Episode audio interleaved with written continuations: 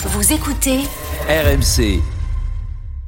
RMC, Charles Matin, l'histoire d'Arthur. Eh oui, Arthur, ce matin, tu as choisi de nous parler des petits caprices du Premier ministre britannique. Oui, Richie Sunak est blindé. Avant de se lancer en politique, il a fait carrière dans la finance.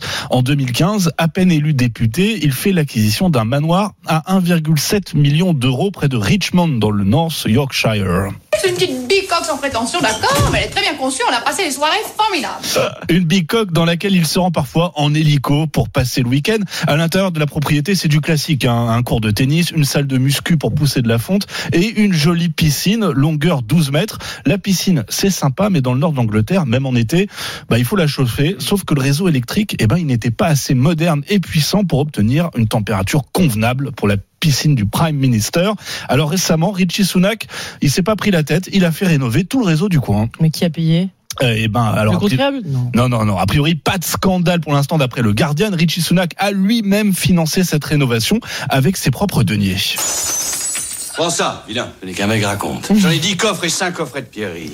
Mais ça fait quand même un peu jaser parce que dans la région et dans tout le reste de l'Angleterre, plusieurs piscines municipales, des centaines, Bah ont oui. dû fermer ou raccourcir les heures d'ouverture pour survivre à l'explosion des coûts de l'énergie. Eh ben, le Premier ministre n'a qu'à ouvrir sa piscine au public. Voilà, Ah, voilà, si elle est bien chauffée à bonne température. Mais oui, voilà, petite polémique sur la température de la piscine du Premier ministre en, en Angleterre. Merci Arthur.